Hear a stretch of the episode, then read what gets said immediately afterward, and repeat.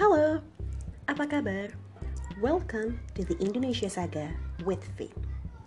A podcast talking crap about Indonesia from facts, culture, funny stories, news, travel tips, or just things. Created and produced by Indonesian from Indonesia, just for you, wherever you are. My name is V. This is episode 7. Oh, Bali. What's your next vacation plan? Well, of course, after the COVID 19 pandemic. Have you made any decisions yet? How about Bali? You must have heard it several times more than the word Indonesia. But please, please, and please remember that Bali is a part of Indonesia, not the other way around. Today, direct international flights to Bali are available from some countries, so it keeps you out of some hassles on transiting in Jakarta. Even though you have to go from Jakarta, that's fine too. The flight only takes about um, 1 hour and 45 minutes to Denpasar, its capital, because Bali itself is the name of an island which becomes one of provinces in Indonesia. However, if you're up for more adventures, you can have a Java tour before boarding a ferry from Banyuwangi in East Java to Gilimanuk in West Bali. The trip from the port to the South Bali, which is the center of tourism activities, may take around 5 to 6 hours by car. Unless you prefer to explore the whole island from the north to the south, it may take you days. But of course, days of fun, I guarantee. Since Indonesia is a tropical country which has two seasons, the best time to visit Bali is certainly in the dry season from April to October, but most of all, June to August is the best sun and waves. Last year, Bali welcomed almost 3 sorry, almost 6.3 million international tourists according to Statista. Bali has had its worst time I'm sure some of you know this the Bali bombings. Not once, but twice in 2002 and 2005. It was not easy to recover and gain back the trust of international tourists to visit Bali again after the horrific events. Yet, today Bali proves itself as one of the best islands in the world. Indonesia, of course, should be proud to have Bali in the Hall of Fame of Travel Leisure's top 25 islands in the world in 2020. Australian and Chinese tourists are still number one visitors in Bali. For Australians, we can guess that it is simply because the location is close to the country, and certainly direct flights from some cities in Australia are available comparing other cities in Indonesia that need a transit in Jakarta. Plus, the flight and accommodation is cheap. Although people may only think, let's go to Bali, dude, but not knowing which country they are heading to. As a world tourist destination, most people in Bali speak English and they tend to be less conservative to the Westerners. Those are enough reasons for Australians to keep coming to Bali all year around. However, their dominance was taken by Chinese visitors in 2017. Thanks to the economic development and cheap all inclusive package, Chinese tourists flocked the island significantly that year with a number of 1.39 million tourists, and number increased in the following year until today. But following the COVID situation, the number of foreign tourists visiting Bali surely tumbled down. Drastically, of course. Only around 800,000 foreigners visited Bali per June 2020. You may not be able to visit anytime soon. The government is determined to close Bali for international tourists and will only open its border again in 2021. Well, if the number of confirmed cases won't get better in Indonesia, your country may issue a travel warning to Indonesia at all, like what's happening at the moment. Sad. So, what do you think when someone asks you to travel to Bali? Tropical paradise? With sun, beaches, waves, hot girls in bikinis, parties or romantic dinner? Uh, yes, those are very true. If you dig deeper, you will discover more than just its tropical paradise. For me, Bali is a magical place. The nature and the culture are very defined. Balinese, in fact, have a good sense of humor. Maybe it's by nature since they mostly work in the tourism industry. If you have some chats with the locals, you may notice that they have similar names. Really? Mm hmm. I did not notice. Uh, mm hmm. That's true. You may not notice that. Um, well, unless they give you their stage name, that would be a different case. Balinese first name indicates their status in the family. Like first kid will be named Wayan or Putu. The second child will be Made or Kadek or Nengah. Meanwhile, Komang or Nyoman is for the third child and fourth child will be named Ketut. These names then followed by their actual name. So let's make an example. If I were a Balinese, my name would be like Iwayan Fi because I'm a first child. Something like that. Okay? We call Bali as the island of gods. You know that over 80% of its population is Hindu. Balinese Hindu is related to Indian Hindu, yet it is different in some ways. Balinese Hindu only believe in one god called Sang Hyang Widhi, and their belief is the core of their everyday life. You must notice that you must notice this even on your first day on the island. I mean, like, look at their daily routine. Every morning, people prepare a glass of coffee with snacks with offerings and incense. They will just put it in their place of place of prayer. Later in the afternoon, they will make another offering of a different style. Rice and side dishes that are just cooked but not eaten yet will be put on a small piece of banana leaf and serve it again in their place of prayer. It is a gratitude for the prosperity from God if you're lucky enough, you can have a chance to watch their religious or cultural festivities. You know what? Even their funeral is a festivity. The name of this ceremony is Ngaben. It is a cremation ceremony for Balinese Hindu to release the spirit of the dead body to the upper realm. Since it costs a big amount of money, the society sometimes hold a mass ceremony. What's wrong with you, Fee? I will not travel over a, a thousand miles just to watch a cremation of a person I don't even know. Well, of course you won't. But traveling is about exploring its local culture, isn't it? Besides, it's not like the event takes place all the time. I never even got a chance to watch it myself. Oh, and if you already haven't planned to go to Bali, please check out the calendar. Get information for the Indonesian holiday because once a year, Bali will close its airport for any flights. And if you're already on the island, you will not be able to go out, let alone surf or sunbathe. The electricity will be put off. Well, except the hotels, of course, but still, you're not allowed to make any noise.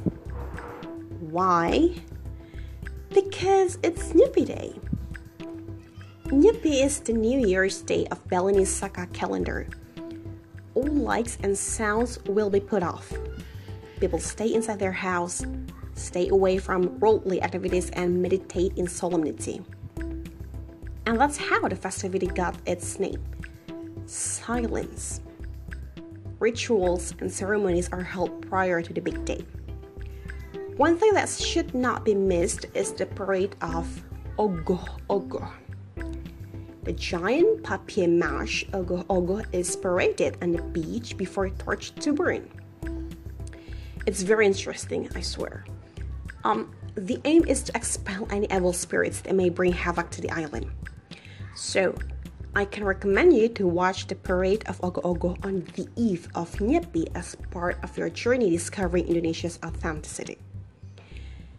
As a tourist, you absolutely should not miss the event in Kuta Beach, Seminyak, Nusa Dua, and Sanur. Even though you cannot go out on Nyepi, you have a chance to enjoy your hotel's facilities. But keep your curtains closed to not let the lights out. Plus, keep any sound at low too.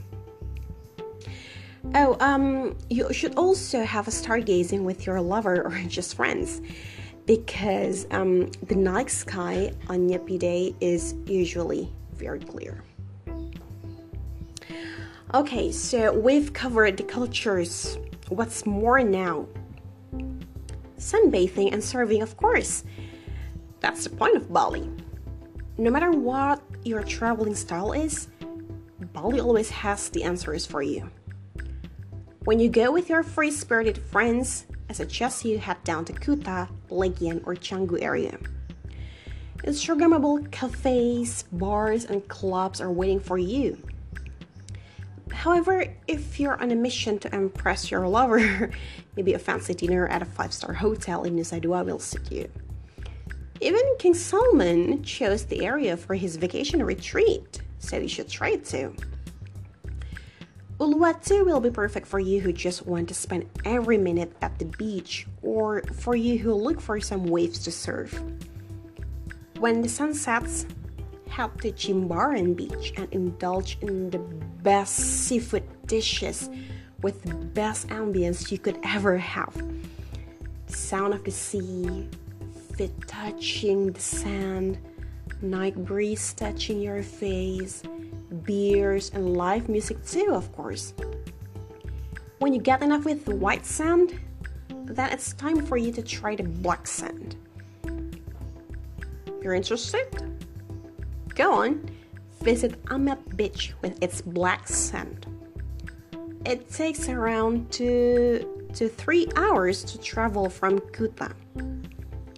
Um, I went there once, and I can admit that the most breathtaking sunset I've ever seen in Bali is in Amed Beach.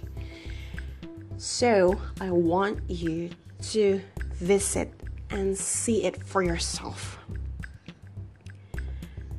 Um, see, um, recently I found pictures on the internet of this cliff with a splendid blue ocean. People took photos on the stairs leading to cliff in Baden. Oh, you mean Kelingking Cliff? Yes, yes. Um, you should have a selfie too there. It's in Nusa Penida Island where you can access with a 30 to 45 minute boat ride from Sanur. FYI, Sanur is the best place for you as an early riser who would like to view a breathtaking sunrise. Nusa Penida as Nusa Penida has several other destinations and I can say that some of them are pretty serene and not as congested as most places in the main island. So if you want more adventures, something different from Bali, um, less crowd, so maybe you should visit Nusa Penida. And other two popular islands are Nusa Lembongan and Nusa um I forgot Ceningan I think. Yeah, you should look it up on the internet because I've never visited the, the other two islands. But Nusa Penida is the best and the most popular among those three islands. So, um, what I've mentioned before are all located in the southern part of the island, which are perfect for sun and beach lovers. and party animals too. Yep, if you're looking for more of a peaceful area, away from the crowd, clear your mind and rejuvenate your body, then my recommendation is Ubud. This is it. My ultimate intention of visiting Bali. Hide myself from the cruel world. Well, that's a bit hyperbole. But maybe that's because Ubud really has that magic. It even attracted Obama to spend some relaxing days with his family and inspired Elizabeth Gilbert to write Eat, Pray, Live. Obama and our phenomenal couple Kim K and Kanye West actually have the same taste of vacation by staying at a private and luxurious hotel of Four Seasons Sayan Ubud. Unfortunately, none of them had a chance to experience the magical Bali that Elizabeth Gilbert pictured in her book. Just like Julia Robert, don't forget to add some Eat Pray destinations on your travel list. That includes Monkey Forest, Ubud Art Market, and the Tegalalang Rice Terraces. For some of you, the Tegalalang Rice Terraces may be quite familiar. I'm sure of this. Um, the images appear quite often when you type Bali into your search engine. Lonely Planet also adds it as must-have visit in Bali what's so special about this place is that it is a UNESCO World Heritage. You mean the rice terrace is heritage? Indeed. It is rather the subak, in fact. Um, subak itself is a traditional rice field irrigation system that is managed by the local community. Local wisdom at its best. But what makes it different from the usual irrigation system is that Subak consists of religious ceremonies for people as an individual and as a group of community. Obama did not visit the Tegalalang rice terraces. He preferred to have a walk with another UNESCO's Subak, that is the Jatiluwih rice terraces in Tabanan Regency, which is around, um, I think, one kilometer uh, drive from Ubud, but both are wonderful, both the Tegalalang and the Jatiluwih terraces. Again, don't forget to check your calendar. The best time to visit the rice terrace is before the harvesting season, which is usually around May to July. And I suggest a trek in the morning with fresh morning air and warm sunlight. Besides, it will be an amazing experience for you to see morning routines of the farmer, which can be your photography idea. Continuing your journey up to the north is your next destination, Mount Batur. The volcano is also a UNESCO Global Geopark. What you can do here is have a sunrise trekking. No need to worry about driving in the dark at dawn. There are a bunch of tour operators who sell tour packages that include pickup from your hotel and breakfast. The trip from Ubud takes around one hour, so if your hotel is located in Kuta, Nusa Dua, Uluwatu, Legian, Seminyak, you certainly have to wake up way much earlier. If trekking is not your genre, I still have one recommendation. Another sunrise adventure is spreading a boat and watching dolphins in Lovina Beach. How does that sound? Your kids must love this one. If you enter Bali from Banyuwangi in East Java, you may want to visit Menjangan Island. The island is actually separated from the main island, so this lesser known paradise is not to be missed, especially for you honeymooners from private resorts, scuba diving, and temples. You only need to take a 30 minute boat ride from Gilimanuk Port rather than hours of drive from Denpasar Airport or Ubud. And don't forget to add it to your travel list. Before COVID 19 overtakes the world, Bali has been coping with over tourism, which affects the local community. Bali may be less conservative than any other tourist destinations in Indonesia. You can have beers, party all night, get home drunk, and nobody will look at you with judging eyes. You can book a room with your boyfriend or girlfriend, and nobody will call the police for adultery. However, Balinese highly uphold their culture and beliefs. As an Indonesian who loves Bali so much, it is upsetting seeing some people disrespect holy places. I mean, what do you think when you splash holy water on your ass? Or sit on the place of the prayer posing in front of a camera? Isn't it really nice if we can respect each other?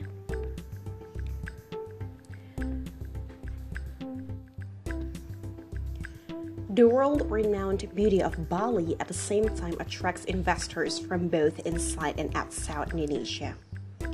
Hotels, restaurants, spas, malls, and other tourist accommodations and attractions just keep growing over time. Yeah, sadly, it sometimes has to sacrifice our environment. Benoa Bay, for instance.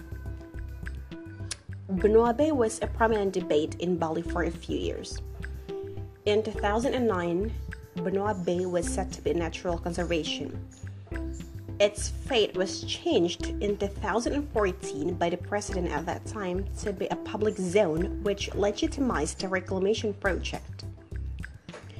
Through reclamation, the investor aimed to build tourism facilities.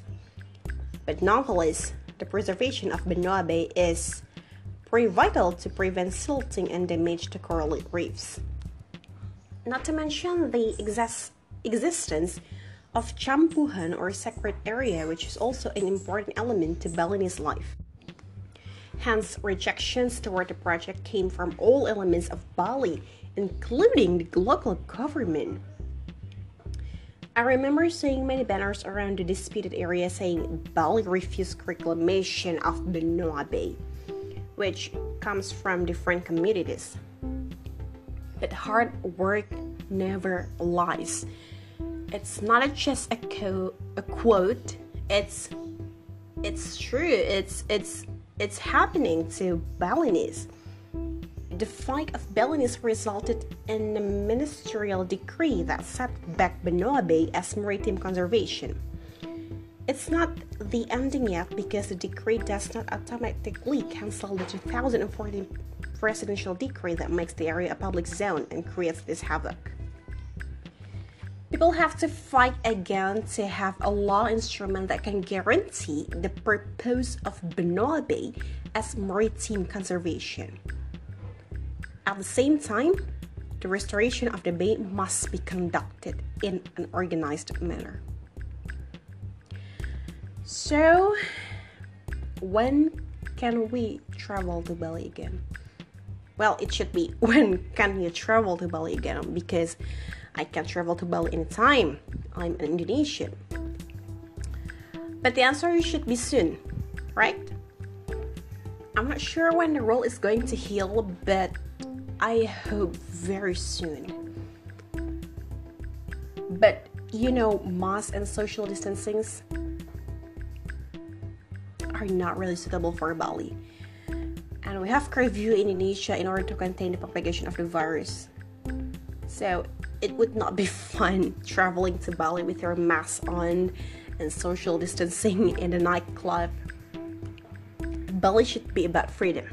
Don't you think? Speaking of freedom,